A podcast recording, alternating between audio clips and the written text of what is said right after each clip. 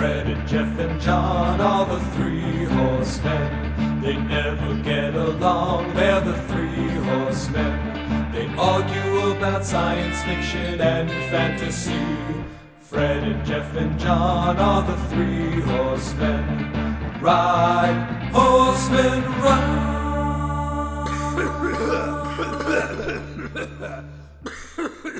Greetings, Earthlings, and welcome to another episode of the Three Hoarsemen podcast. My name is John Stevens, and I'm going to be the be the little showrunner tonight. And tonight, or whenever you listen to this, we have a, a lot to talk about. As always, there's no no lack of words here the Three Hoarsemen podcast. We are going to start with me talking a bit about my experience at ReaderCon this past weekend. And then we are going to segue into presenting our fabulous guest, Stina Leicht.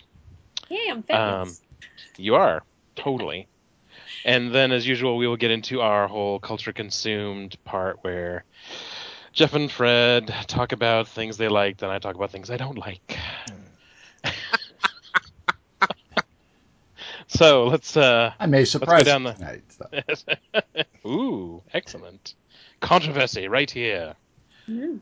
And so, to start, my name, as I said, is John Stevens. I am a writer uh, of fiction and nonfiction, and uh, I blog at uh, SF Signal and a little bit on my own blog. And I can be found on Twitter at Erudite Ogre. And also here is another horseman, Jeff Patterson. Hello, this is Jeff. Uh, Jeff Patterson 11 on Twitter. I blog at Gravity Lens, which can be found on at baddaystudio.com. And I totally missed the Pluto flyby this morning. Um, so Aw. I am a poorer person for it. So Turn in your nerd credentials at the door, please. yeah,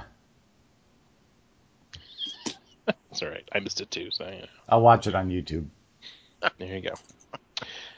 And also is the last of the Horseman tripod, Fred Kiesche. Hi, it's Fred Kiesche. I'm Fred Kiesche at Twitter. I blog at uh, Bernal Alpha, and I was actually thrown into Twitter jail today for tweeting about the Pluto flyby.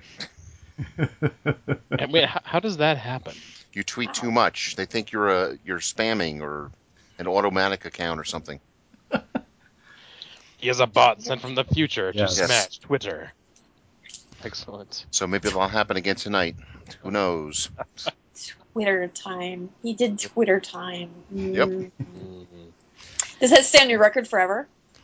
Uh, I don't know. It always it, this is the second time it's happened to me, and the first time was also during a mission, either a launch or a uh, fly. Uh, I think it might have been the uh, actually Mars Curiosity when it landed on Mars. I got frozen out then too. Wow. You're on a list. So maybe I need, just need to get credentials. That's right. Special Twitter pass. Yep. It's probably coming, unfortunately. And uh, as I said, our guest tonight is Stina Leicht. She is an author. She has published is it three novels so far. Three novels so far. Novels and a hand. How many short stories do you know roughly? Uh, two. Okay. I was I was going to I was going to say handful, and I guess that was generous, but you know. Maybe three if you want to be generous. Yeah. Okay. We we like to be generous here when we can. and um, so Stina is uh, is an author who has written three fantasy novels, two which you could roughly say maybe are urban fantasy, and one which you could definitely say is epic fantasy.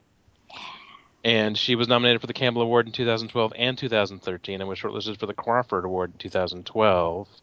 So she writes really good stuff and we will talk more about her stuff in a little bit and talk about how writing works for her and how her novels have gone. And I have a lot of questions, but first I did want to talk for a couple minutes about ReaderCon this past weekend. Because if there's a con we should talk about on this podcast, it's probably ReaderCon. Yes. I know Fourth Street also, if any of us ever got to Fourth Street, would be would be like a close second. But ReaderCon, for those who who don't know, is a literary only science fiction, fantasy, horror, weird, slipstream, whatever else, neo goth, bizarro, splatterpunk romance, whatever. Um, any any sort of even vaguely fantastic literature um, can have its day at ReaderCon, and it's a, it's a great con. It's personally it's my favorite. If there's one con I go to every year, um, it's ReaderCon, and I've only missed one in ten years Yeah. because I had major surgery the next day. I, That's I've pretty missed- much all that keeps me away I've from. missed from four in a row, and I had gone to 20 in a row before that. So Oh, that's killing me. and uh, and next I- year, you know, it's uh, it's in a different location. Really, thank God they It's moved. moving. Yeah, Allen Steele down at, at uh, RavenCon was telling me that they were uh, moving to another location. I guess the renovations didn't quite take or something. Uh, I'll talk about the hotel in a minute. Okay. man, I've always Uh. wanted to go. Always wanted to go. Mm, it's great. It really is, and I mean, one of the things that I like particularly about it is that the fan to you know sort of pro ratio is is great. It's like there there are so many writers, artists, editors, publishers who go, and given the the actual size of it, which is um, I don't remember what was how many it was this year, but it's usually several hundred or so. And so you get to bump in, you, you literally bump into people in the halls. You know, you bump into John Crowley, you bump into Kit Reed, you bump into Liz Hand. Literally just walking down the hall, you'll just bump into people all the time. Or in the lounge or in the restaurant. I mean, it's just it's it's great for really being able to connect um, fans and writers and then the people who pros with each other obviously and fan swaps with each other. And it's my favorite con partly because of that and partly because it is literary it's just the focus is just it's a the focus has broadened a little bit to talk a bit more about fandom community um, in the past few years. But in general the focus is still on on literature. There's no costume parties. There's no you know film room. There's no game room. It's just all all literature all the time. And, and it's basically three and a half days. There's a thursday night programming that is usually free that anyone can attend. And then friday and saturday are the are the big days for um for for the con and then sunday goes about half a day. And it always ends with sort of with a feedback session and then uh and then everyone goes home totally exhausted uh, occasionally half drunk. And uh, yeah. Did they have I really- the, uh, did they have the bad pros competition this year? No, no, the bad pros competition has fallen by the wayside in the last few years. and it's currently been replaced by sort of a talent show. It's called ReaderCon Miscellany. Um, and this year there was actually also on Friday night an 80s dance party, which I, I felt I felt sort of torn about. It's like I, it's great to have social functions, but I actually didn't come to go to an 80s dance party. and I wanted to talk about books. So well, I, you know, I I saw just- that Max Gladstone went as as uh, David Bowie. That's what I yeah, yeah. Yeah. I mean, actually, it's just really funny. The, the interesting thing about these dance parties, it seems like some people actually basically went in, in costume of a sort. I mean, uh, Rose Parks was talking about that too, um, getting all getting all dressed up to go, and uh, and my understanding from people talking to people the next day is that it went quite well.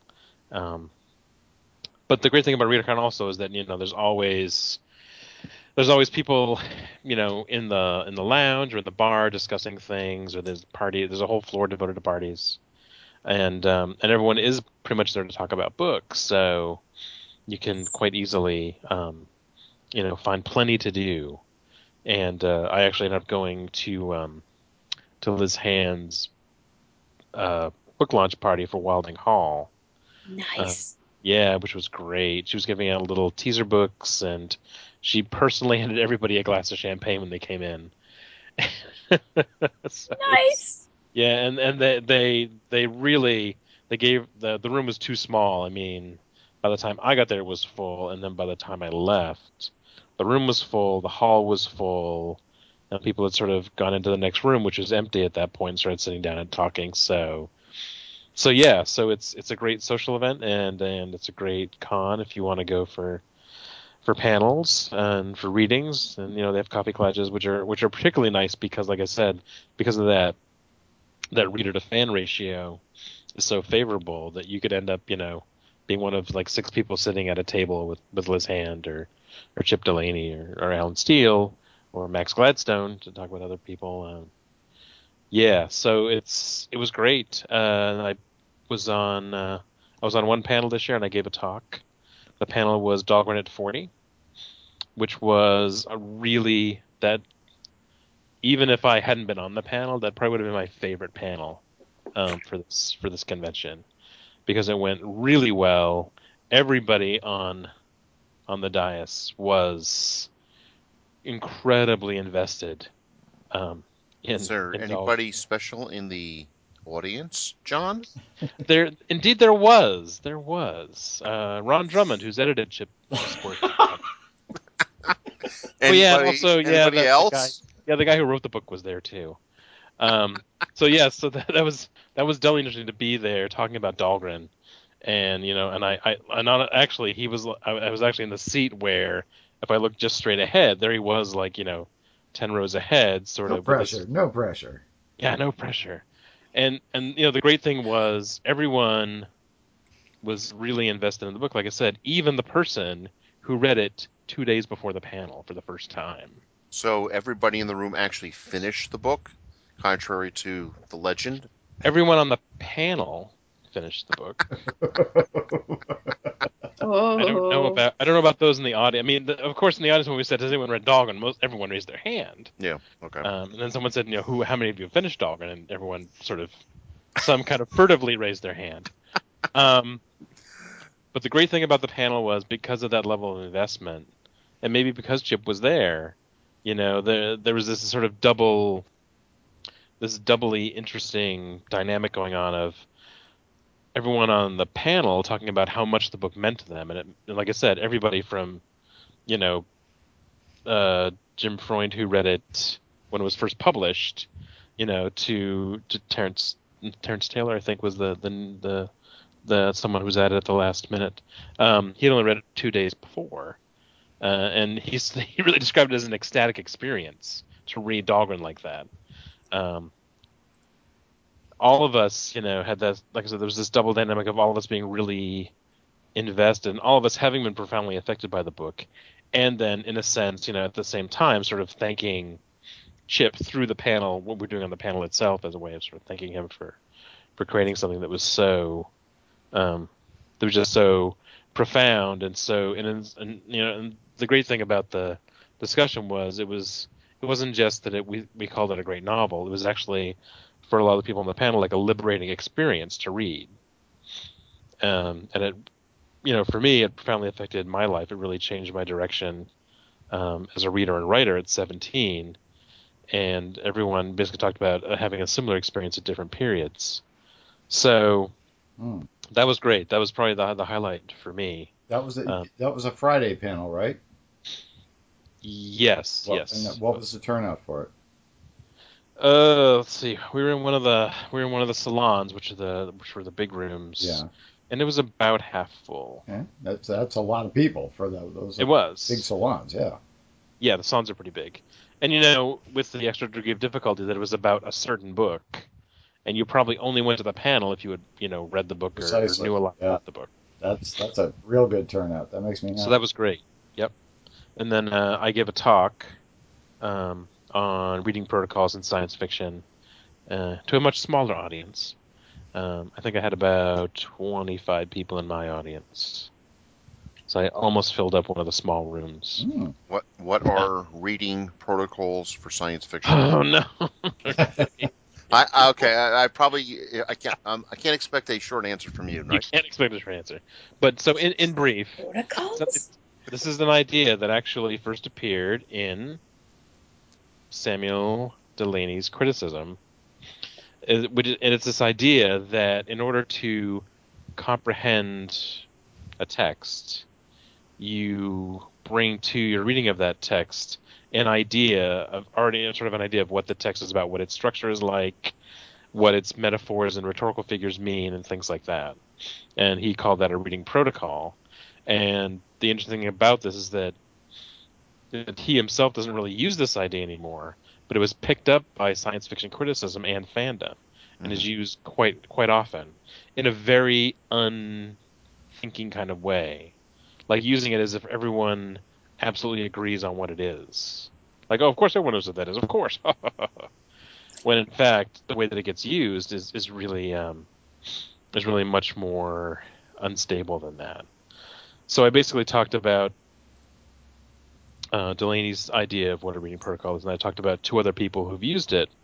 James Gunn, who that sort of under underlies his theory of SF essentially, and then Jo Walton, who wrote a column about it for for Tor.com a few years back. Yeah, that was a good. Column. So I I talked about the different ways it gets used and what the assumptions are behind that, and then talked a bit about questions that might be useful to ask about it, um, and thinking about how we can use it and how we can sort of, in, in a sense, kind of move move through and, and past it. And uh, yeah, it went it went it went quite well, so that was nice. I'm going to actually uh, do a write up probably for SF Signal um, on the panel. So I will I will there'll be something out there in the world shortly. Did you buy anything? Oh my god. so every year I go to ReaderCon with a budget. That's so, that's so cute. But but usually usually I stick pretty close to them. I'll, I'll, always go over, but usually only by like you know ten or twenty dollars or thirty dollars maybe. And this year I went a hundred dollars over. Mm. Wow, you have a budget. That's awesome. yeah, yeah, and I, and I totally blew it. Well, and, and of course, um, because I'm a bookseller, I was talking to one of the other booksellers, and he had a book that I wanted, so he let me take it and send him a check later. Oh, so actually, nice. I'm Nice. like a 160 over budget if you if you compute that one in.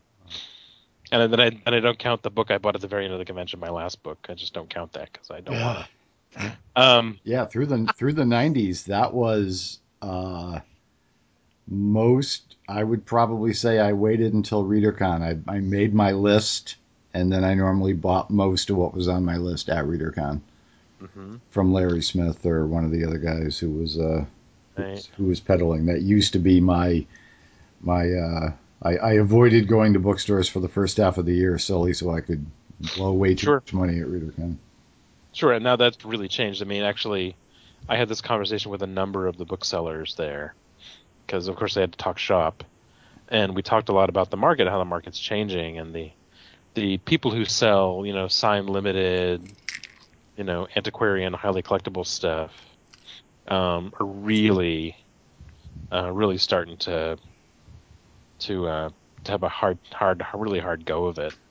Um, Though amazingly, Larry Smith, who sells new books at cover price with no discounts whatsoever, Yeah. does fine at ReaderCon. I think primarily. I think primarily because his his he's five times bigger than the science fiction section of any bookstore. I mean, Right, It's like walking this- through the. It's like walking through a dream. You know, the number of books that I did not know existed that I ended up buying because I saw them for the first time on his shelves is is without number at this point. Right. Oh. Well, that's the thing. Like people, and, and, and he, you know, he he does, seems to do good business. People are always looking around and buying stuff. Um, I usually go to ReaderCon with my cousin, who's also who's a, who's an actual. He's sort of like an actual collector. I kind of play at being a book reader. He's an actual collector. I mean, he has you know, ten you know mahogany bookcases with glass doors full of you know collectibles, and I mean he just he does it right. I just like you know stack put them on regular bookshelves. But I bought some stuff this time that I should probably, you know, think about. You like C. L. Moore? Yeah, the C. L. Moore Shambleau hardcover Yep. first edition. That was nice. wow. Very nice. That and that that and, and the the um, the jacket was beautiful. I couldn't believe the jacket on that. hmm Um, and it wasn't a reprint either. I, I checked the the paper and stuff, and it wasn't a reprint cover. So that was nice. The kind of the big thing I got was I got Damon Knights in Search of Wonder, the first edition, Ooh. signed by him to Ed Whoa. Mesky Oh, Nice. with the award wrap on it from when it won the World Science Fiction Award.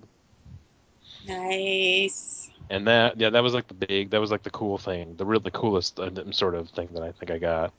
Um, and I got three or four other signed books, and I got a few. I mean, I, I bought several books for for, for Delany to sign, of course, because I'm sort of working on that. And then I got signed stuff by Lucius Shepard. I got um, uh, Paladin of Souls by Lois Bujold, designed first edition. Um, so yeah, there was there was for me looking for that sort of more more collectible stuff. It was actually there was actually a lot there this year, Mm. and there was a lot of bargaining. There was a lot of bargaining um, going on, and I talked about that with some of the booksellers too, where they're like, you know, this is in this era with the availability of books online and stuff like that, you have to be willing to bargain, and you have to really think hard about, you know, how much money you need to make a certain like for the con, like how much you have to pay, how much you have to make to get back and actually make a profit for the con. Um, and you know, some of for some of them, for the booksellers, it's it's getting harder and harder because they're actually having a harder time finding material. And um, the two best provisioned, uh, sort of used out of print collectibles sellers are the ones who like they're just out there all the time looking for estate sales, looking for, you know, just looking all the time. And that has your your full time job has to be looking uh, to find the right stuff to and at the right price that you can sell and get a reasonable amount for. So. Hmm. Um, yeah, it was great. I mean, there was it was great. It was and the the bookshop is. I always spend a lot of time in the bookshop Yeah. um, because it's also a great place to bump into people too. I mean, uh, you know, I, I bumped into the Samuel Delany uh, a couple of times in the bookshop, and uh, and, and David Hartwell, you know, runs runs actually a couple of tables, so you can always walk up to him and sit and talk to him for a while, and uh, yeah, so you know, that's ReaderCon is ReaderCon's a very intense experience, and uh, and it's really just valuable for me because I always come away with a long list of ideas of, of stuff to write about and and things to ponder. So Yeah, and and ReaderCon's always had a entire, you know, aside of, aside from tracks that are about tropes in SF or or issues in SF and stuff like that, um, it's always had a very heavy track about the act of reading itself. hmm and uh, that's one of the things that I've always found interesting. And I remember when, oh God, it was it was Charles Stross. I forget what it was, but they were they were discussing one of his stories, the one that was the homage to Time Patrol. I forget which story it was. Um, and they did this entire panel about the whole idea of nesting your conceptual breakthroughs, how doing a conceptual breakthrough in a story you know, we're on a ship or it's all a dream or whatever isn't enough anymore, and how you actually have to uh, either nest them or tweak them in such a way that it has a degree of impact, you know, that that uh, doesn't doesn't jade the reader. And uh, I remember that was one of the most fascinating panels that I that I had listened to because I had never really thought about it before. Because I got to the point where there's uh, you know those those those eye opener moments that you have in a lot of stories um, after you've read hundreds and hundreds and thousands of books. You know, it they they tend to they tend to really have to be something special to have impact. And uh, I hadn't really I hadn't really considered that you know the idea of a narrative tool and how they're sort of reprogramming the reader as to what's going to happen in the rest of the story. And uh, it was very fascinating.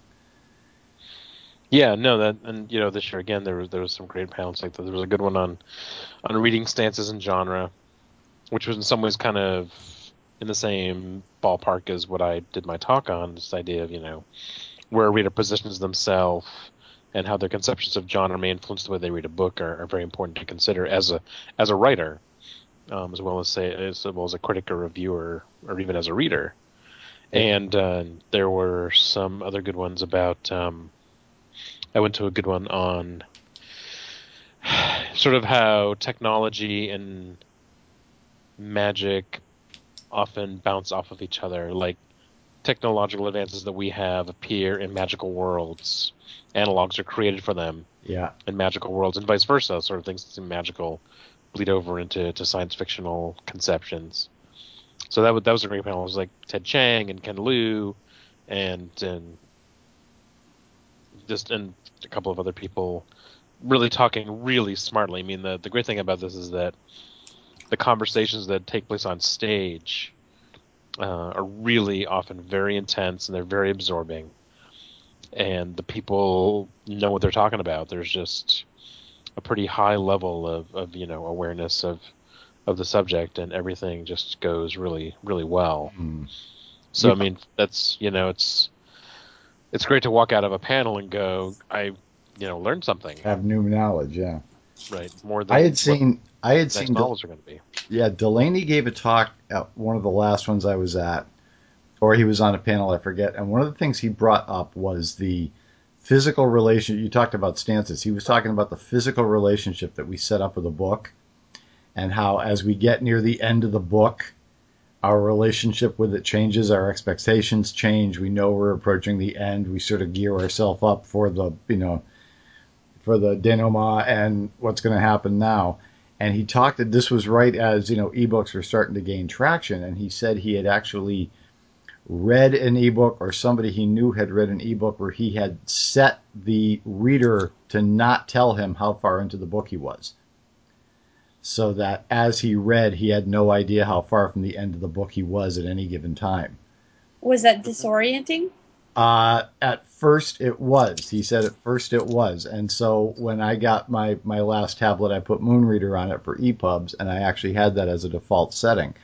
And I've gotten so used to it now that I have difficulty reading physical books because I go, I you you get to you get to a real you know kick-ass scene and you're going, you start wondering, oh my god, is this the end? You know, and and you don't know if it's going to keep going or not. Uh, and it really i actually i read uh the book that really did it for me was i read uh i read city of stairs that way um so you know after after the actual climactic scene i'm sitting there going what about the aunt what about the aunt and and finally you know it it plays out but uh yeah it, it does it changes your mental it once again it's hacking the reader it's changing the mental expectation that they have Yeah, exactly. And that's yeah, that that's just yeah, exactly. That's just the kind of stuff that like every year that I go to ReaderCon, something like that yeah um, is there, and that uh, I find is great for me as a writer and, and and as a reader too, because I feel like I'm constantly evolving as a reader as well as a writer. And what ReaderCon I think promotes is is that is that evolution. You know, ReaderCon's basic mission is to say, you know, reading and writing and, and all the things we do are not static activities. We don't do it the same way, and we shouldn't do it that we shouldn't do it the same way. And let's think about all the different ways that we can do it, and and you know how that might, how those might change the act of understanding a book or creating a book or things like that. So yeah, it's just always always very very educational.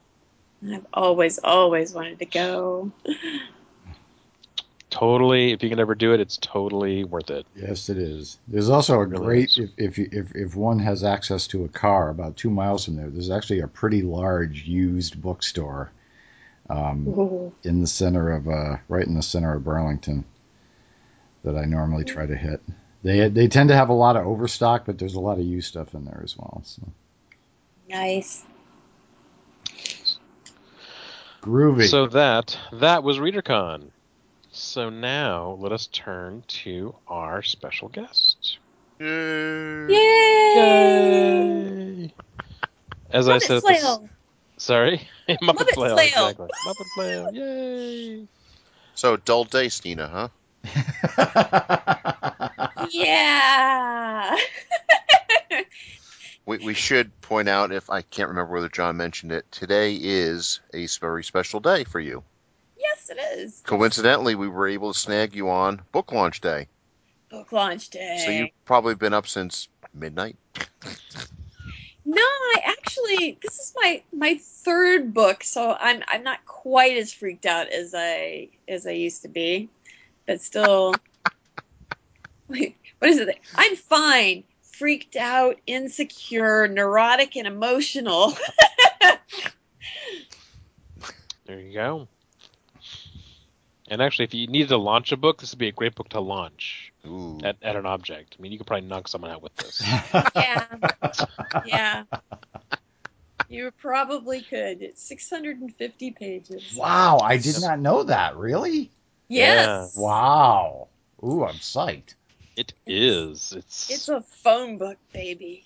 how how big? How long were um of uh, of Blood and Honey and and Blue Skies for Pain?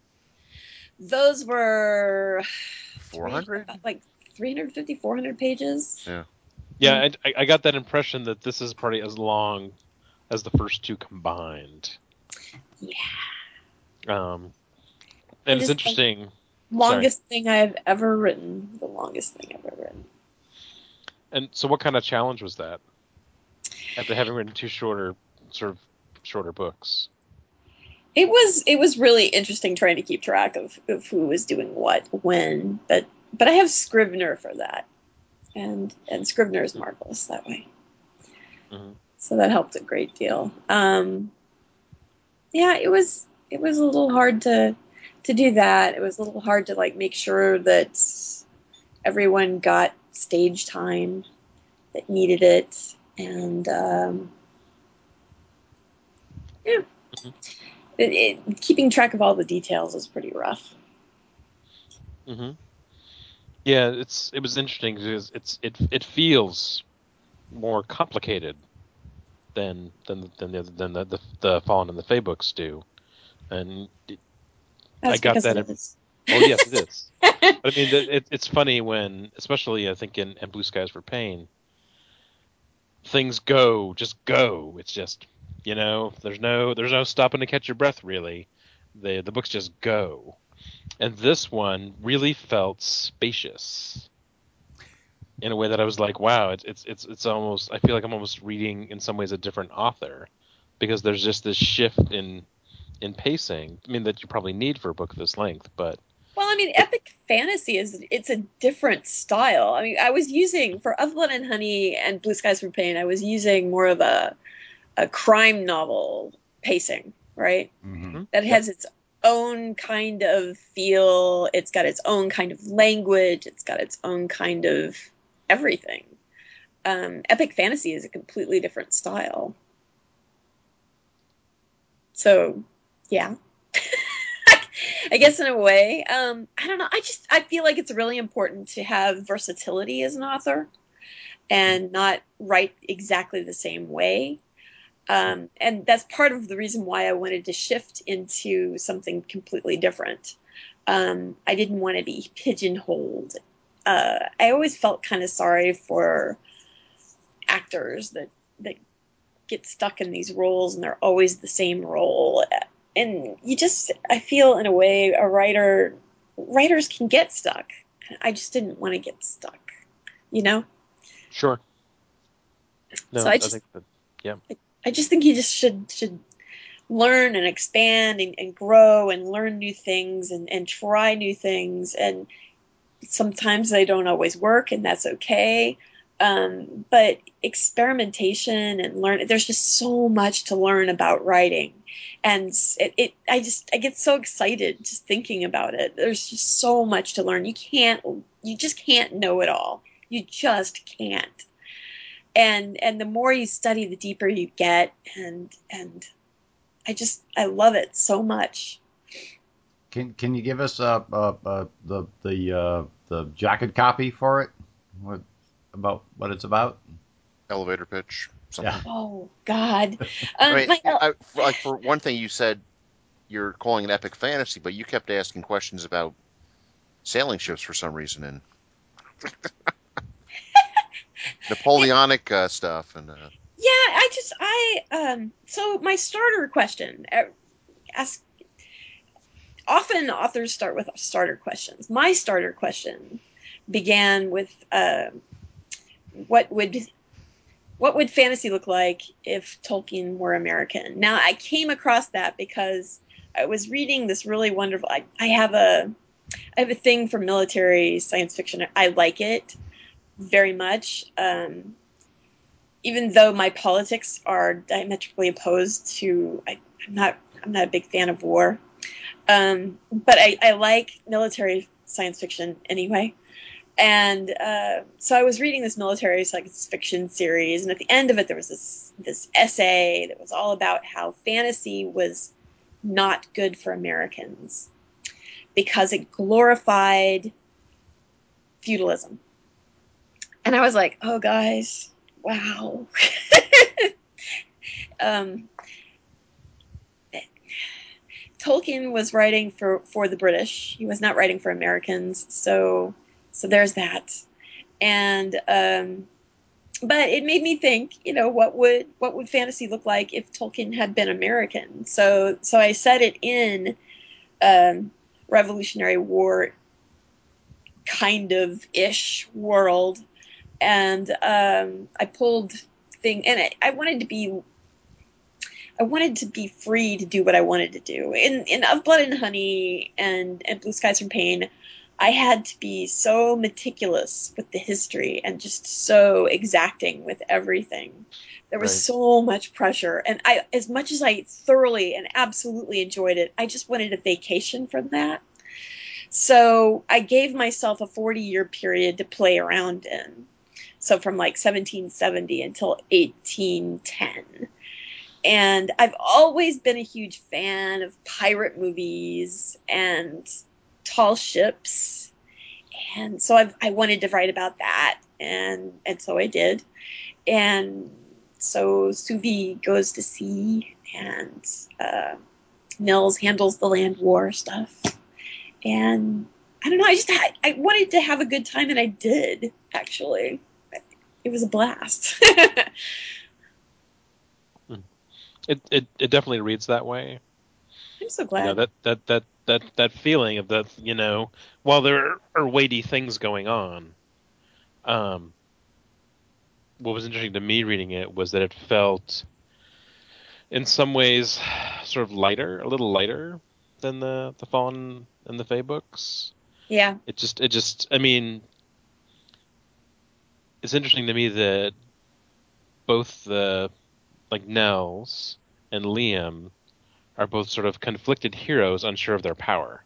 I thought that was an interesting kind of parallel that I saw. Uh-huh.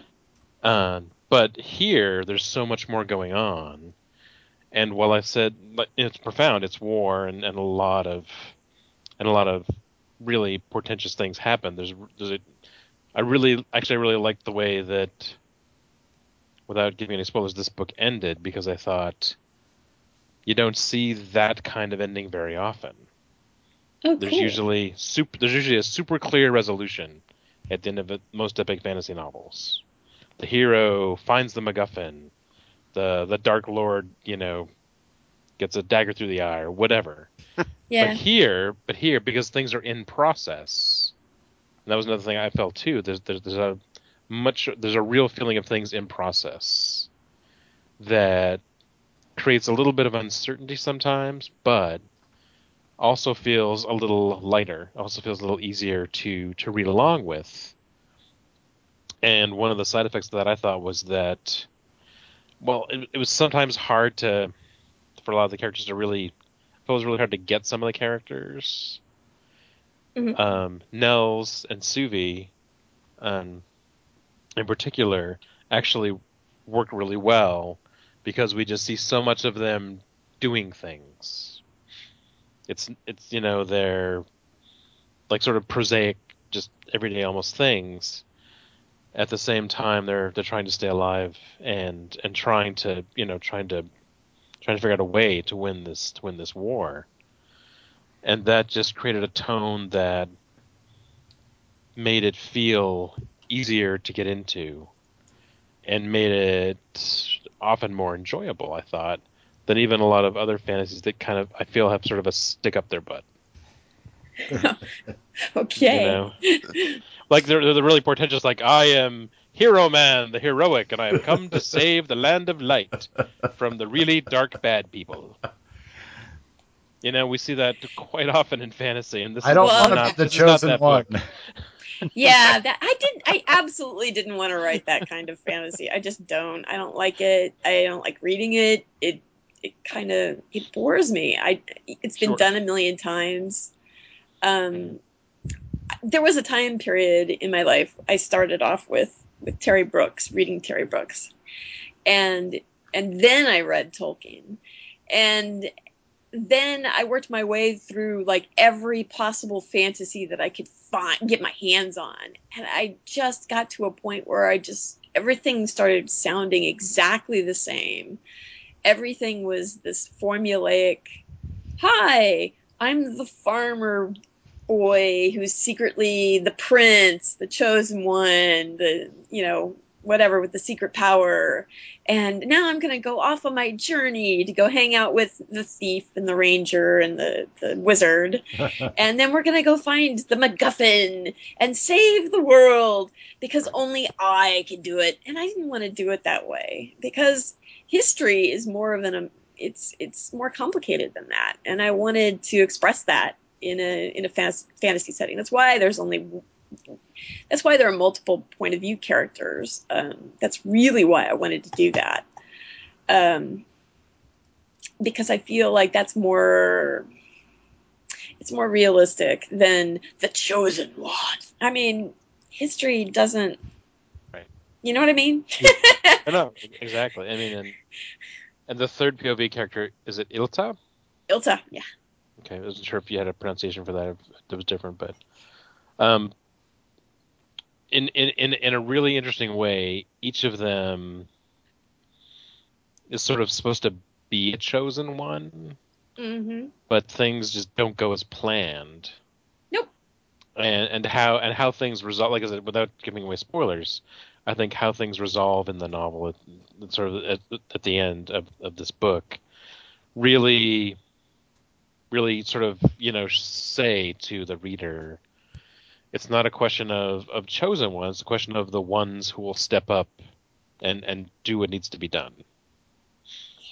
So it doesn't matter if it's if it's a the farm boy with the magic sword, if he's not going to step up and make the make the choices he needs to make, and also understand the people around him too. I mean, what's great about like Nels, for example, is that the way thing uh, the way the way he is, it almost seems to be like this part of his part of whatever his magical talent is. He's one of the he's part of the the species that that seems to have magical powers. The way that it manifests really puts both a price on violence, but also creates a lot of empathy for him as a character because of how he has to deal with with pretty much every every violent action he takes. Yep. And that was that was really nice. I mean, it's it, and again, it's just there's a lot in here, and it's not it's not just subversion of tropes, which so often feels recycled. It's actually saying if we look at this from a different angle, what can we do with it? And I thought that was really, really a nice, a nice thing about the novel is how you, you do that time and time again, and not in a super flamboyant, flashy way, um, or in a way that's obtusely philosophical either. Thank So you. it feels, it feels pretty grounded, and um, and you know you you feel the cost the characters go through, and again, like I said, that's that's something that that epic fantasy often sort of bends the knee to, but you don't really feel it. You often don't engage with it, and there's there's a lot of engagement here that that works pretty well, I think. Yeah, I, I just wanted to talk a bit about um, um, our relationship with violence. I think I, I wanted to say a few things about that in that book. I wanted to I wanted to have that discussion with the reader that there's more to it than just you know you bop somebody on the head and then you win. You know, so many so many times in fantasy that's that's all that seems to it's, it's all that seems to happen. But there's there's more to it than that. And ultimately is that really the answer that is that really the solution to the problem? Um, and i think not always. Sometimes it creates more of a, a problem than it than it answers. And i think all the time it does frankly. But but that's not not a position that you hear much about in epic fantasy circles. So yeah, I guess it it's kind of warped for me as a as a peacenik to to go there. Um, yeah, Sure, but but the cost to the characters too is really is an important part of the story as well. yeah, So not just the question of the infliction of violence, Yep. but what violence does to the violent. Yep. So when you commit an act of violence, there are effects on the person who, who does it as well. And if there isn't, it should really set off warning bells in your head. Uh-huh. and that that happens here too in this book with with in some instances. You get it's you know in a lot of fantasies you just you're almost becoming newer to the violence. Like and then they killed the 12 orcs and then they you know found the magic chalice. Okay and then they oh they had to kill 12 more on the way out and then they had to burn down a village. And, oh, yeah, well you know there we go. What's next? And that's totally not what happens in this book um because like i said there's not just the there's that there's that critique of violence and then there's also demonstrating that you know violence can have a, a range of effects on the people who commit it as well Mhm. and that that that th- I think those two things work really well together um, in the novel. Cute. Yeah, which which makes it again it's it's it gives it a nice distinctive tone, but I think you managed to not be too heavy about it either. It feels Yeah. it feels integrated, Thank you. um, Yeah, I which, is- think which is nice to see. I think Victor lightened up the tone. yeah, the, the the assassin lightened up the tone. Yes. Yes. Victor's the smart ass. Yep.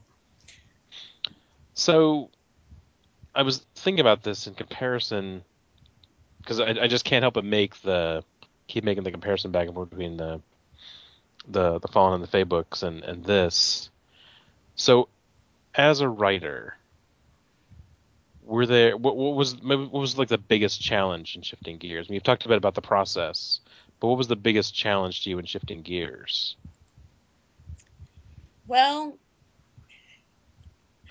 the funniest thing about I think it, it's just I wanted I wanted to wanted the freedom to just do whatever, and I and I and I told my agent when I when I started this I was just I just want to do something where I don't have to nitpick so much about the history. Everything doesn't. I just want to do stuff. And he was like, "Yeah."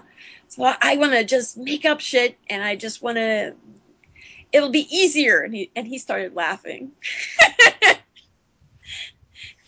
and then I got into it, and the big challenge was, in fact, that I did have to make up everything. It, all the stuff had to be made made up. So that was a huge, huge gear shift um, I was constantly trying to look for things to look up to because again with with the Fey and the Fallen stuff yeah, there were street corners I had to look up I was I was I was that specific. Everything had to be just so. And this was just I kept looking for that anchor and it wasn't there because I had to make it up. Um, so that was a big challenge. The I guess this the the writing style was a bit different. Um, I would had to make sure that I wasn't thinking in in Irish, you know, Mhm. as were. So I had to make sure that um, there were things that I actually pulled from my previous research that I that I did pull from that. Um, this whole business about I, I go into it in this in the next book about the death of the language being the death of the nation, um, kind of thing. Um, there are things I do I do pull from the from the Irish research, but yeah, the voice of the book is very different, and it did. I had to read a lot of epic fantasy to to get myself back into that. Like what titles? Um. Well, I I read a lot of. I'm a huge Terry Pratchett fan. Mhm. Huge Terry Pratchett fan. So I reread all of the Terry Pratchett multiple, multiple, multiple times. Um. So I, I probably leaned more heavily on that end of the spectrum, but but I also read Ken Liu and I read um, what else did I read? I read a lot of, of non his nonfiction. So um, look over here. Like Pox Americana. That was really cool. It was about smallpox. oh yeah, yeah. Oh yeah. Okay. Yeah. It's a really interesting book. There's Any historical fiction? Patrick Um, O'Brian or Pa- oh, tons of Patrick O'Brian. I love Patrick O'Brian. I'm a huge Patrick O'Brian fan, who, as it turns out, was a Jane Austen fan. yes, yep. Yeah, and you can really tell. I mean, the the female characters in his in his books are are really good. I, I I really enjoy his work, and and the fact that that women do show up on the ships and all this stuff. I read a lot of the Sharpe's books too, but I, Okay. I had to I had to stop um, at a certain point. I couldn't couldn't take it any the. I'm a I love that kind of fiction, but I don't like being constantly kicked in the head for being female and showing up. You know, I get I get really tired of that. Really, but you know, I, I it took eight books. um, let's see, what else did I read? I reread um, Kidnapped. Ooh, I love Kidnapped. It's it's my one of my favorite books. It it has been since I was a kid. It's I just love it so much. Um, I'm looking over at my bookshelves. Woo! There's this wonderful book that was a big help called Heart of Oak. oh yes, yep. Yeah. Um, Patrick O'Brian's Navy was a lot of fun. I think we Um, have the same bookshelves there, Stina. it sounds like we do. Um, I also read a bit about magic, like um, like illusionists. You know, Did Magic. you develop your own magic system for the book? um, that's the interesting thing. The magic that I used for the book, I wanted it to be. All right, so so I attended attended a long time ago this at uh, an agency retreat, this wonderful seminar that Holly Black. I don't know if you're familiar with her. Oh yes. yeah she gave i love her her work so much she's so amazing um the coldest girl in cold town is just ah i love that book um but she talked about magic systems and one of the things that she said that really hit home for me was that basically magic is power like money is power and it affects your society in, and warps it in the same way as money and so i started thinking about how people's relationship with money is and how everyone has a different relationship in a lot of different ways. So a lot of my characters have different relationships with their magic. Uh, some people are more ritualistic and some people are not. Um, and it's a little money is is really slippery.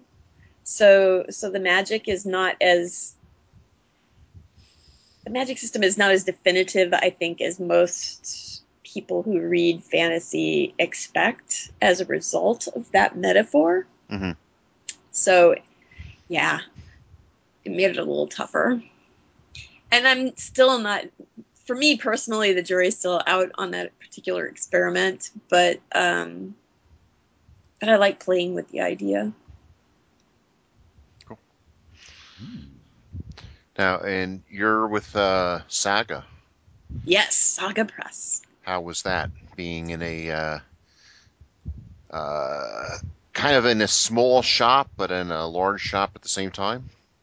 I loved it actually. Um, I'm I'm very lucky in that Joe Monti, who is now my editor, was formerly my agent. So so it was one of those things that I that was really I think this was the same story with Ken Liu too. yeah, it is. Um Joe called me up when when he when he got the the whole he was like, "Okay, so I've got some news." And I'm like, "Okay, what did I do?" He's like, "No, no, no. It's not nothing you did wrong or anything. I just I just have some news." I'm like, "Okay." I'm not going to be an agent anymore. And the back of my head was like, ah! Somebody just like yanked the rug out from underneath me, and I'm falling, and I'm falling, and I'm falling, and I'm like, okay, that's nice. So they're offering you your own imprint. That's wonderful. Congratulations. Ah! my, my career is so over, you know. that's wonderful, Joe. That's fabulous. And then he was like, oh, well, you know, and you still have, Barry wants to know if he can be your agent. And um, I'm so buying your book. So, I mean, it was just like, oh, oh, oh okay. but it was, and it probably lasted all of like three minutes or something, but it felt like 20 minutes of sheer terror. Um, but, but Joe really, really really gets my work. He really understands what I'm doing. And working with him is just so marvelous. He just he understands my work in ways that even I don't understand sometimes. Um, it's just I'm so lucky to have Joe in my life as a writer. He's just incredible. And yeah, it was a really great experience. Hmm.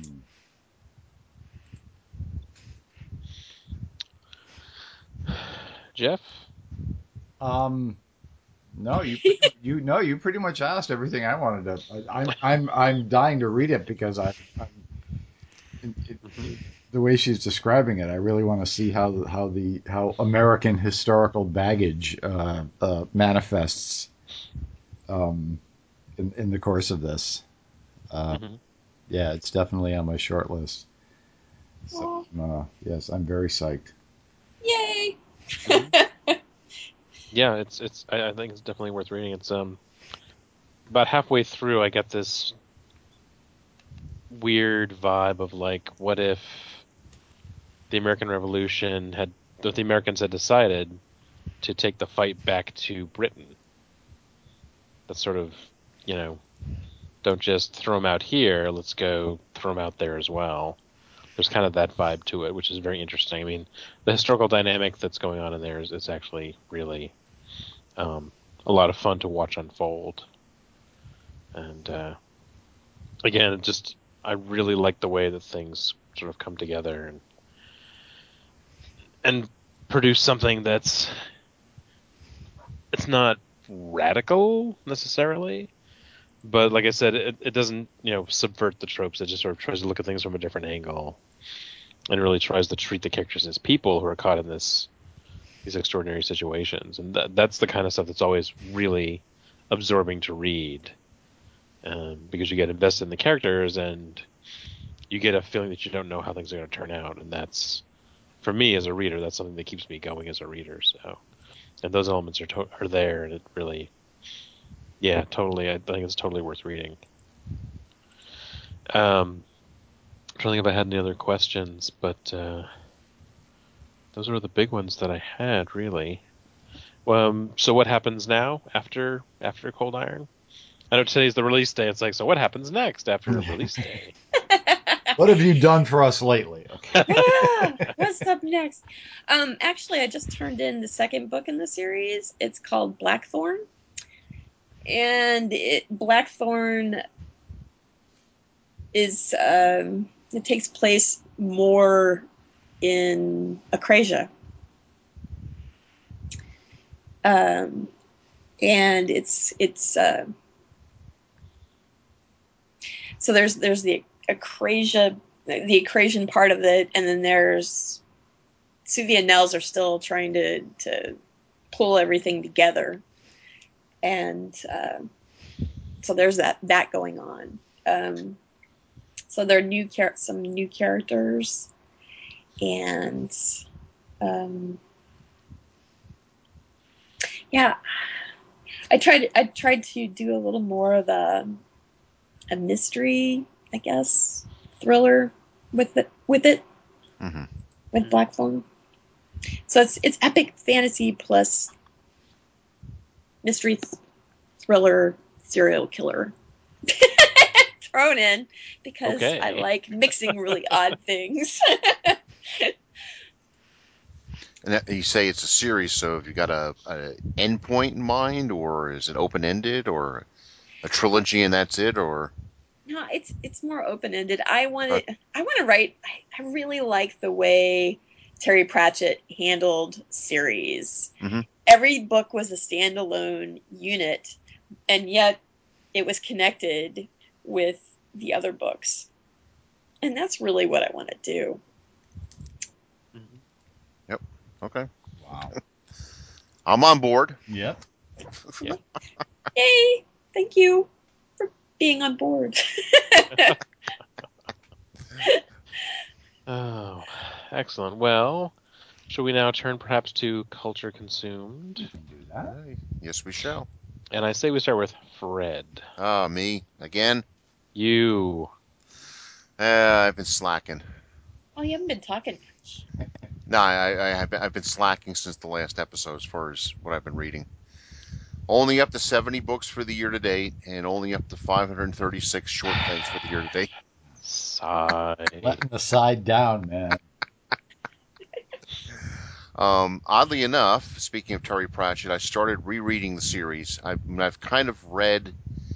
Uh, there's a couple of uh, charts out there that show you, like you you read city books, or you read the guards books, or you read Right. the Industrial Revolution, or whatever. Uh-huh. Well, this time I decided that I always tend to avoid reading the Unseen University slash Rincewind books because I just remember not liking them that much. Um, way yeah, back I'm when. A, yeah, I'm not a big Rincewind fan myself.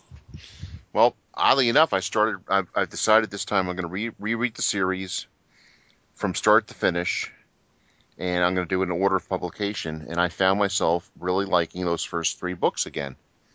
I mean, everything's there. I mean, death is there, talking capital letters. yep. Christian is there. The City Watch is there. Uh-huh. You know, all the elements that we love later on are there, at least in some sort of proto form.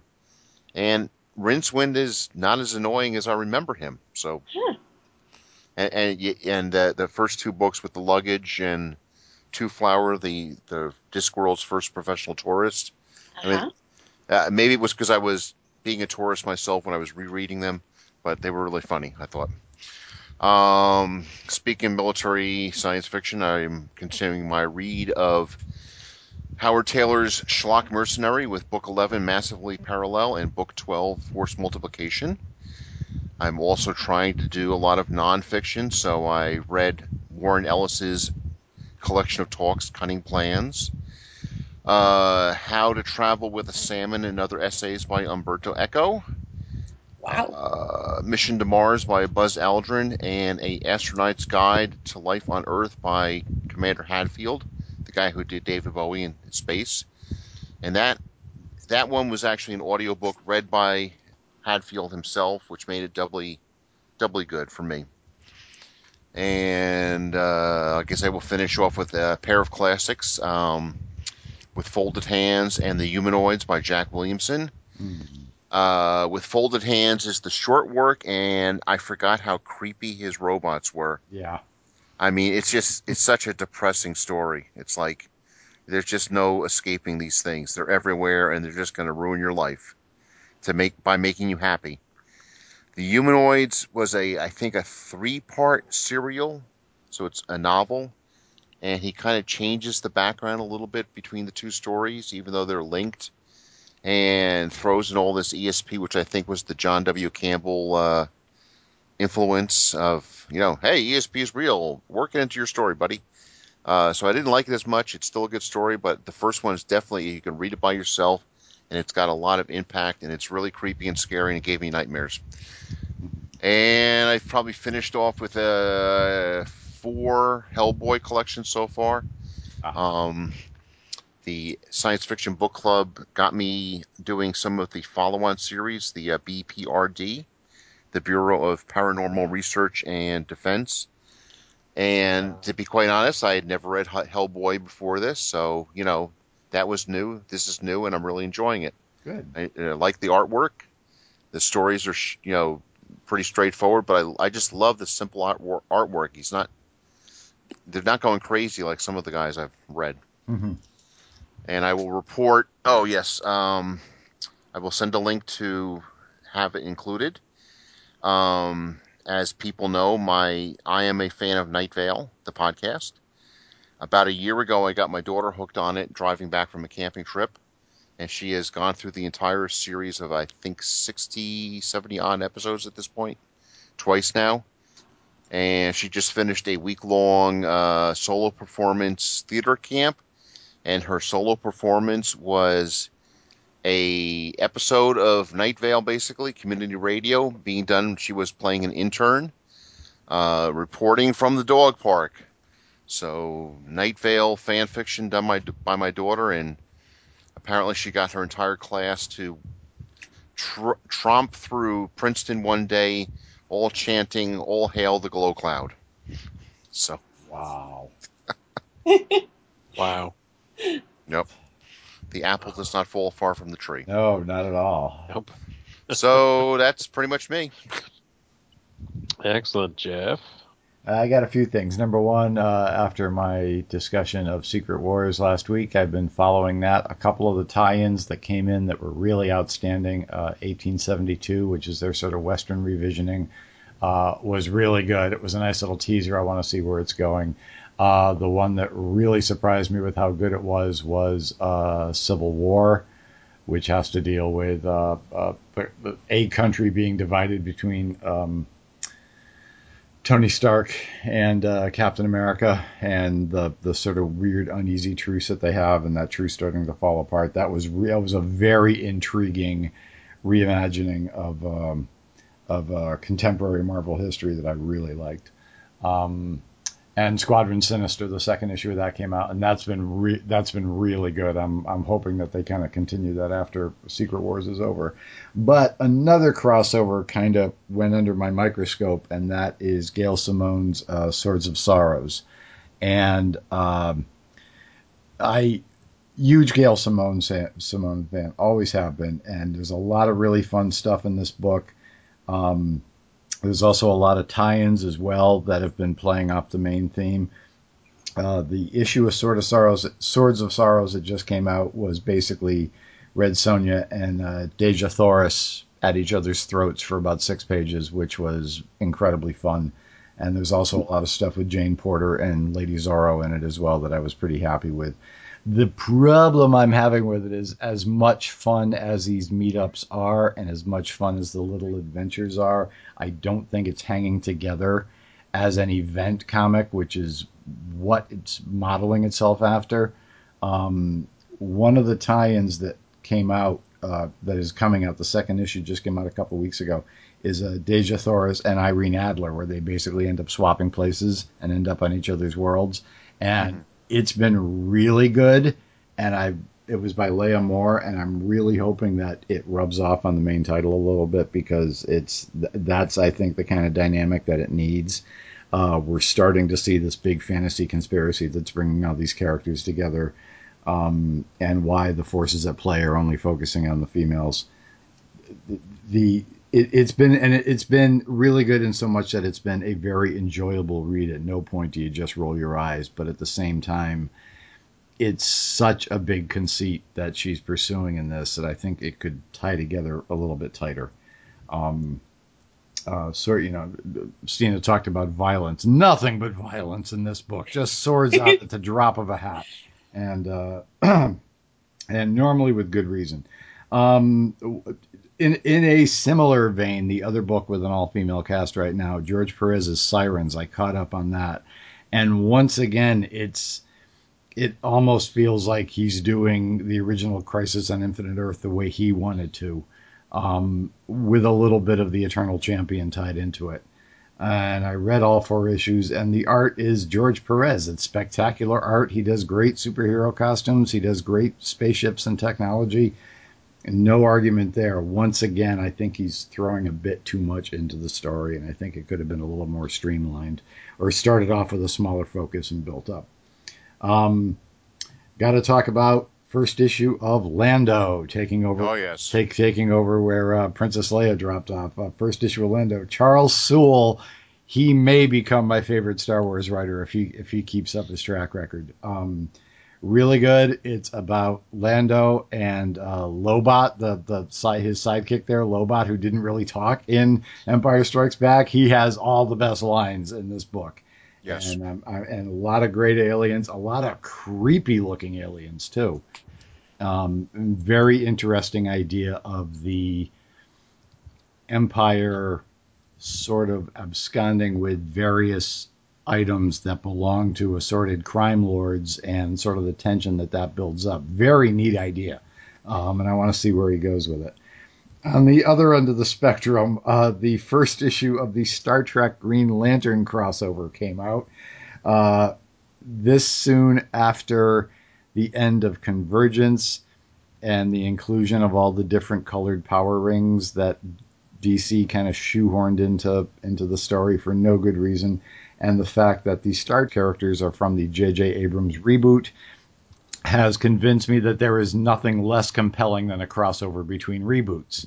Uh, and it's something that could have been a really, really neat idea, just sort of plummeting into an abyss. Uh, I, I, will read the rest of it. Um, General Chang from Undiscovered Country is in it, which makes me very happy because I, I like seeing original series characters show up. But we will see where this goes. Uh, Providence by Alan Moore, second issue of that came out, really starting to build up the dread, really playing well with a lot of uh, Love, Lovecraft tropes. Had a couple pages where I got real nervous because his Lovecraft series so far have been rather traumatic, so I'm I'm a little concerned where this one's going to go. Um, mostly dialogue, but there are a couple pages that I just kind of went ooh when they when they occurred. Uh, Bookwise, um, something that John talked about a few months ago. Uh, uh, Fisherman of the Inland Sea by Le Guin. I read that. I started reading that. I'm about three stories into it so far, and yes, I really do like it. Uh, after rereading most of the anthologies edited by Pamela Sargent, I elected to actually go back and read a Pamela Sargent book. So I started reading Alien Child recently. Oh, I forgot how good that is. Um, which means I'll probably end up on a Pamela Sargent kick for another another week or two. Um, I finished watching the adaptation of Jonathan Strange and Mr. Norrell. Uh, and Ooh. for the most part, I'm really, really happy with it. Uh, there were quite a few changes that were made, and there were quite a few things that were omitted. But for the most part, the characters, their motivations, for the most part, their appearances, and uh, uh, I thought really nailed it. I thought as adaptations go, it's it's it's pretty damn good, and I thought it was it, it really gets uh, A for effort and I'd say B plus for execution. Um, the actor who plays the gentleman though gets so good by the end of it that I really wish he had been cast as Lucifer in this upcoming Fox abomination that we're going to be subjected to. Um, because I'm a oh, huge fan. I'm a huge fan of Mike Carey's Lucifer. I've said it before. It's probably my favorite comic ever, and turning it into a cop drama is just just urinate on me. It would be less painful, you know. Um, and one last thing, and this is primarily for John. I have finally found a science fiction writing group here in Loudoun County, Virginia, and Yay. Yay! meetings on this past Sunday. The first part of my work in progress was subjected to their ministrations, and for the most part, uh, uh, aside from a few a few points of confusion, for the most part, the feedback was positive. However, the uh, gentleman sitting next to me at one point when I said, and then the POV the POV character talks to his commander, and he looked at me and said, "His." I thought she was a female.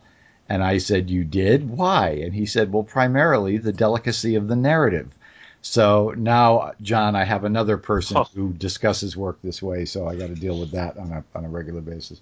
But it was very good feedback because I got home and I mentioned it to my wife, and she had actually done the, the proofreading copy edit on it, and she said, "Yeah, I thought she was female too." So I have to rethink my POV character now. So there you go. So that's about it for me. All right, Stina, have you read anything lately that's uh? Oh gosh, let's see. Yeah. Um, I finished Grace of Kings, and I really liked it. That was amazing. I'm in the middle of Time Salvager right now, and I'm really enjoying it. I'm reading Julie Czerneda's Gulf, and she's just incredible. I really like. She's just. Mm-hmm.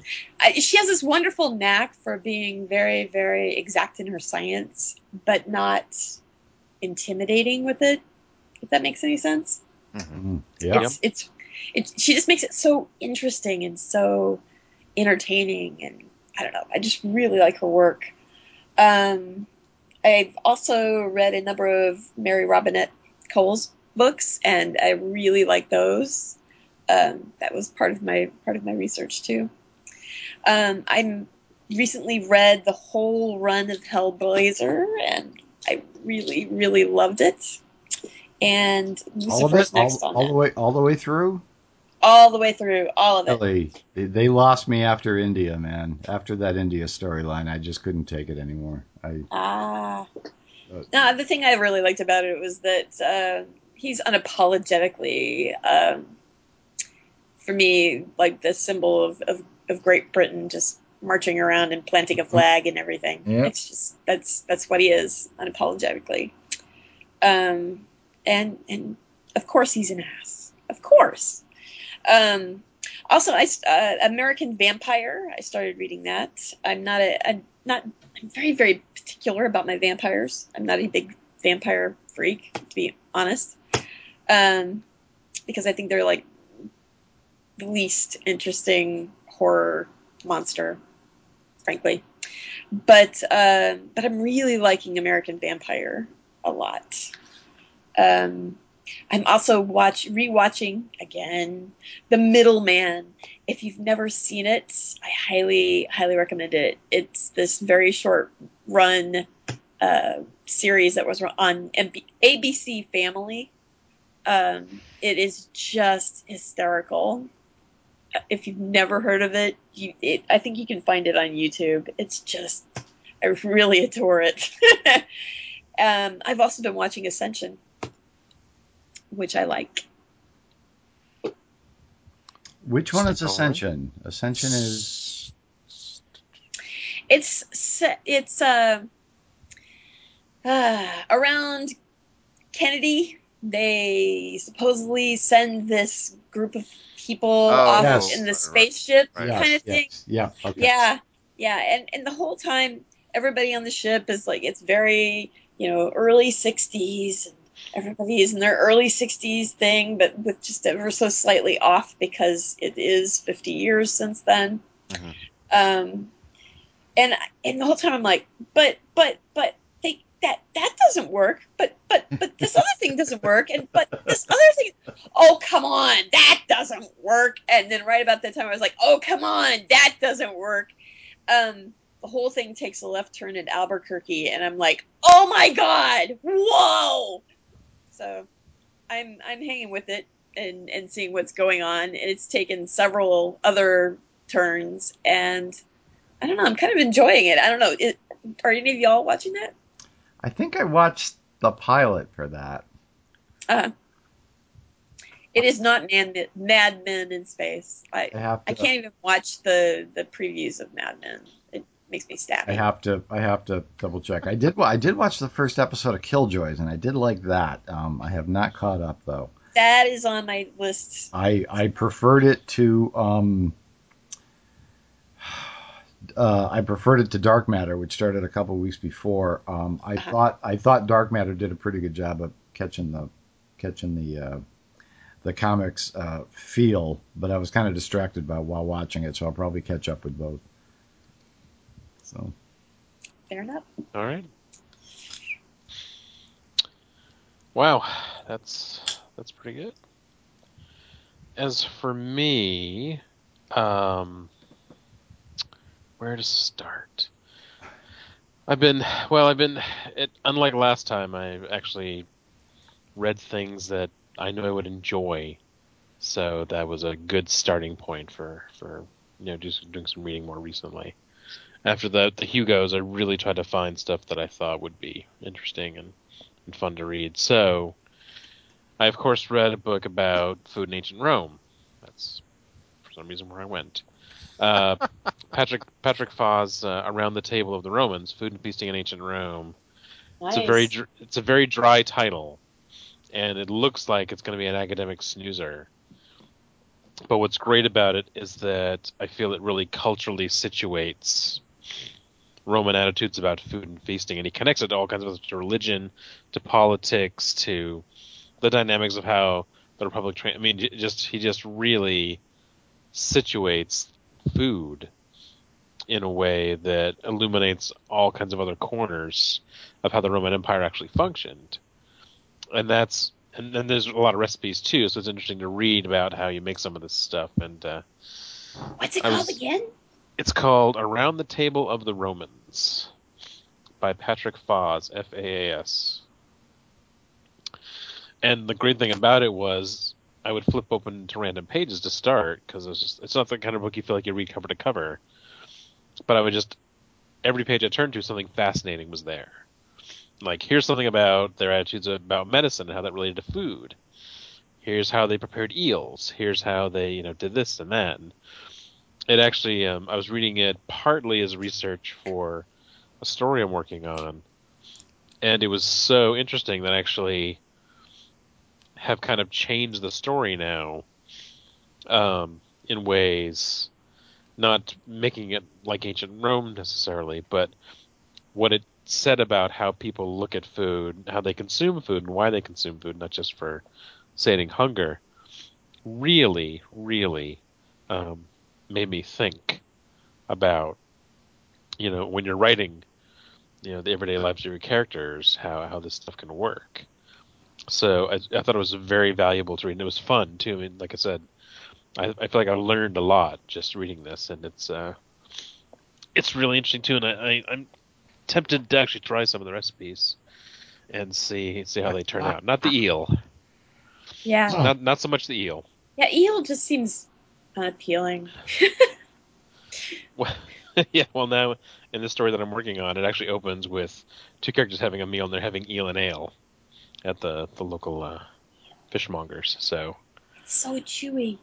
so it is it is well, well, and that's the thing, right? It's like it's not just that they're like a lot of times when you see food appear in stories, it's just like there. It's like then they ate their beef and were satisfied or whatever. right? Eels eels very particular. Like Yeah, it's way that you eat it and right exactly. Yeah. and uh, and it's it's sort of the mark of an inexpensive dinner. Basically, is what is why I included it because it's you know it's the mark of an inexpensive dinner. It's not a delicacy. Um, you don't, you know, you can eat eel for the taste, but that's probably not the only reason you're eating eel. So that was really interesting, and then I reread Dhalgren. Bless you. Oh, she. Sorry, Bless you, because I felt I had to for the the panel at Readercon. of course. So I reread Dhalgren, and that was fascinating because I think it's been 10 years at least since I've read it. And as I said, like the thing about Readercon that's often interesting is that you question your your ideas of being a reader, and you can often sort of evolve yourself as a reader. And looking and reading Dhalgren again after a number of years, it really struck me how much I had forgotten about the book because just there's so much in there. It's often hard to like remember every single thing. But also how it the experience of it is somehow dizzying and weirdly comforting at the same time. Um, because I've read it now, I think five or six this is my fifth or sixth reading, I think, of Dhalgren Wow. and each time it really it really I really feel kind of dazzled and and disheveled but because of the flow of the book the flow of the prose there's a, there's a, there's a there's a pleasure there that you get out of reading it and trying to put pieces together and figure out what characters are all about and things like that so so it was it was a very enjoyable reread and um it was really useful to have that in my head when I went to, to Readercon. And it reminded me of how significant that book was to me when I was much younger. And how that that's the book that actually turned me sort of more literary essentially. I've been reading mostly space opera and Conan and then my my sort of science fiction mentor gave me Dhalgren to read.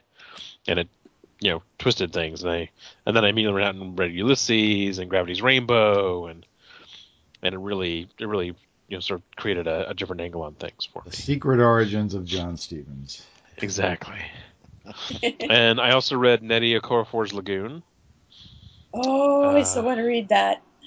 It's it's really good.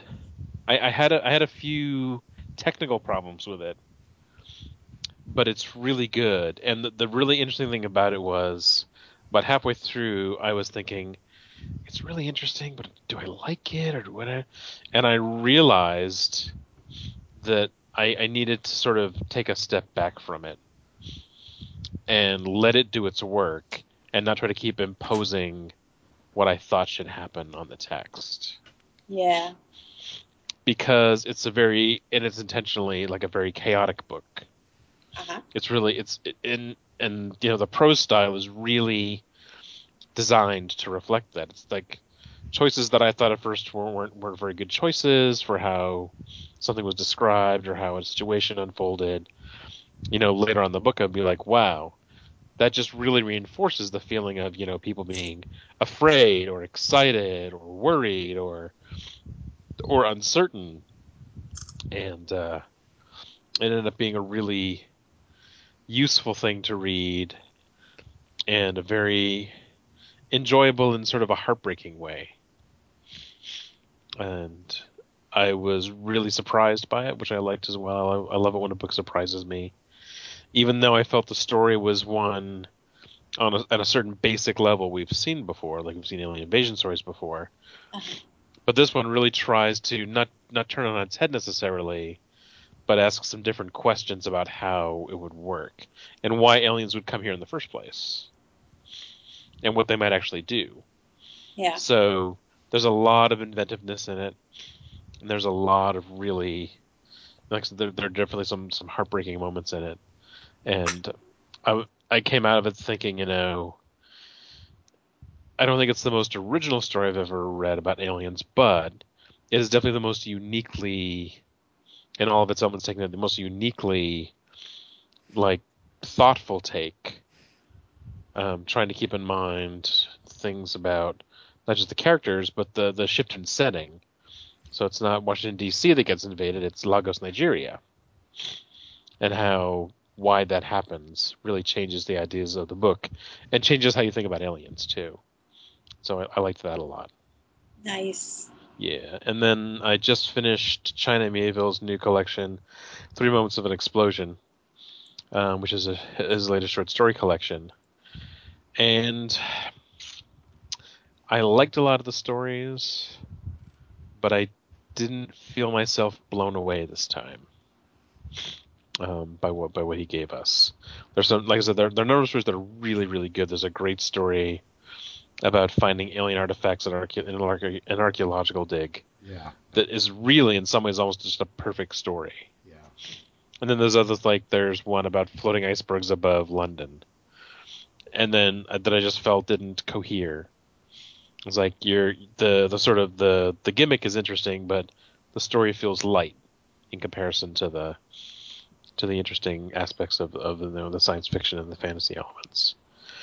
So I found it was kind of a mixed bag, but I think the thing about Mieville is that he's he's almost always worth reading uh, because you almost always like for me I almost always have a conversation about myself when I finish reading something by him. Whether it's a short story or a novel or a blog post or whatever, I almost always have to stop for a couple minutes and sort of chew on it. And uh, that's something I look for in writers, and, and Mieville almost always delivers on that. So I don't think it's his, his best, you know, collected work, but there's there's definitely some good stuff in it. and I think it's worth reading. And then I'm in the middle of um, I'm shortly going to finish uh, Warren Ellis's project um, Supreme, uh, Blue Rose, hmm and that is just trippy as heck. Yeah. It is so trippy, uh, and I, I actually don't really know what to make of it. Huh. But I think it's something that, like a comic book that people, a comic, a graphic novel that people should read, because the the artwork is simultaneously really crisp and really, like, I mean, just really trippy. Like you've got really well rendered characters and really detailed scenes and there's this color palette behind it that doesn't that, that you don't understand why that's the color Yeah. palette like that's not how the colors should be but that's how the colors are and that actually creates an aura of strangeness that taken with the the story, which I'm still trying to figure out how it all goes together, um, really produces a, um, a really science fictionally estranging experience of reading it. So Yeah, I'm, I'm quite interested in.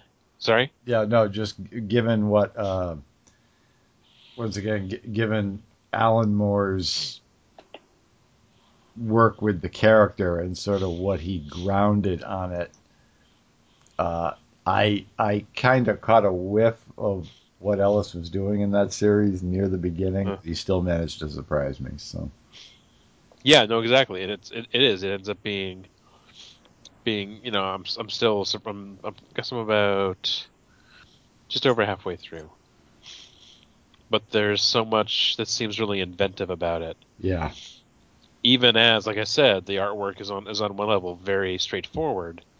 Um, the way that it, it's blended with the writing um, is really is, is really quite a striking experience to read. yeah, it's so. it's uh, the the style is conveying more tone than the actual art is, the actual Mhm. representative art. So hmm Yeah, exactly. Yeah. And it's great when I see that in a comic because it just it's, it feels like it just has, has just elevated the comic um, and really engaged me on another additional level hmm um, as I read. So yeah, that's always great stuff to see. And that's pretty much me, except I'm, I'm uh, actually uh, doing a rewatch of Stargate Universe right now too um, which I the first time I, I saw it was really blown away by. The second time I actually had a lot of questions, and this is I guess the it's my third rewatch. Really? Um, second rewatch, sorry. So I watched it, watched it again. Now I'm doing it again one more time because I had a conversation at Readercon with someone about it, Mhm. and they were talking about the way the stories were constructed and how some of the science fiction conceits were used. That make me want to go back and see see them and see is, is that you know is that what's going on? Because I we kind of agreed on some of the points and disagreed on some other points about it. Um, because I thought it kind of sagged in the middle of the two seasons. I mean, the, the middle part I thought was really kind of flabby. Um, and you- given how, sorry, Are you watching it one by one or several episodes at a time? I'm usually watching like two or three episodes at a time. Because I found So I, sorry, go ahead. when I when I watched it when it was live or whatever, you know, on, I was kind of like, eh. But then I watched, I guess I got the DVDs and I would watch three or four episodes at a time, and it seemed to me that it was more a series of short arcs, like maybe three episodes long, Mhm. and it, it, I felt it worked better that way than broken up, even. Well, Air certainly works like so. I watched Air, all those Right. first three episodes together, Mhm. and then I watched Darkness and Light together, and then I watched. Um, I've just finished watching Time and Life together. And I think you're right. There's something about watching them in blocks that you see the connections more, and you find some of the subtle things you may not have caught the first time or even the second time. Um, like Robert Carlyle, who I thought was being They're, they're coming for somebody. yeah. Robert Carlyle, who the first time I saw, it, I thought, eh, he, he's doing okay, but he seems like he's overacting a little. Then the second time watching it individually, I was like, he's just really chewing the scenery. Yeah. Now, in the third time, I'm like, wow, there's actually really some interesting things going on um, that I hadn't caught the first two times, and it makes it more interesting. So I'm finding it really interesting to rewatch again. Some series I just can't rewatch at all, um, but I think Universe probably rewards a rewatch or two. So I'm going to keep going with it.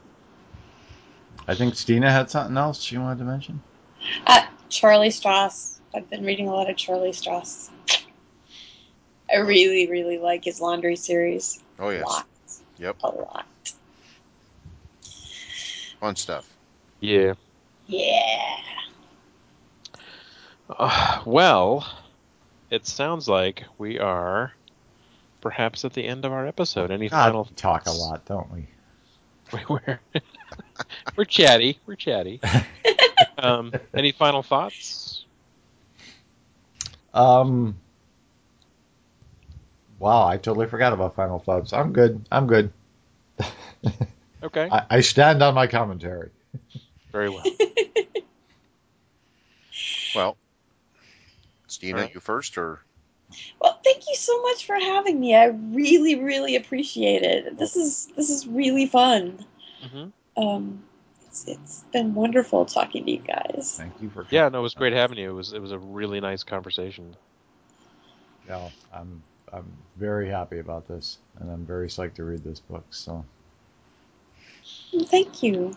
So Cold Iron is her new book, and uh, today, the day that we record the podcast, July fourteenth, is the launch day. So Yay. it is now available. and my final thought is also on this day. Today we visited Pluto, and it was very, very moving. I mean, even though I got thrown into the Twitter jail, I'll say that it was very moving because Clyde Tombaugh was always my hero growing up, an amateur astronomer who became a, a professional who discovered a planet, and you know, it's it's a play. It's the further farthest planet. I'm going to use that word, planet, in our solar system for most of my life, and it's just amazing to see, you know, that we can still occasionally excite people with space. Mm-hmm. So Yeah, I was looking at like the, some of the images. They were like, "Oh, this is the best image that we we've had, you know, all this time." And it's all pixelated and shit. And now we have this. It's like, oh, that's so cool. tomorrow will be even better when they start downloading. Oh, Yep. so cool. awesome. Yeah, it is. So All right. Well, thank you again to to Stina Leicht for being our guest tonight, and uh, I think we're all set here. And everybody, uh, have a great morning, afternoon, evening, or or night where you are. and we'll see you next month. That's right. We'll be back. Goodbye. Bye. Bye bye. Bye-bye.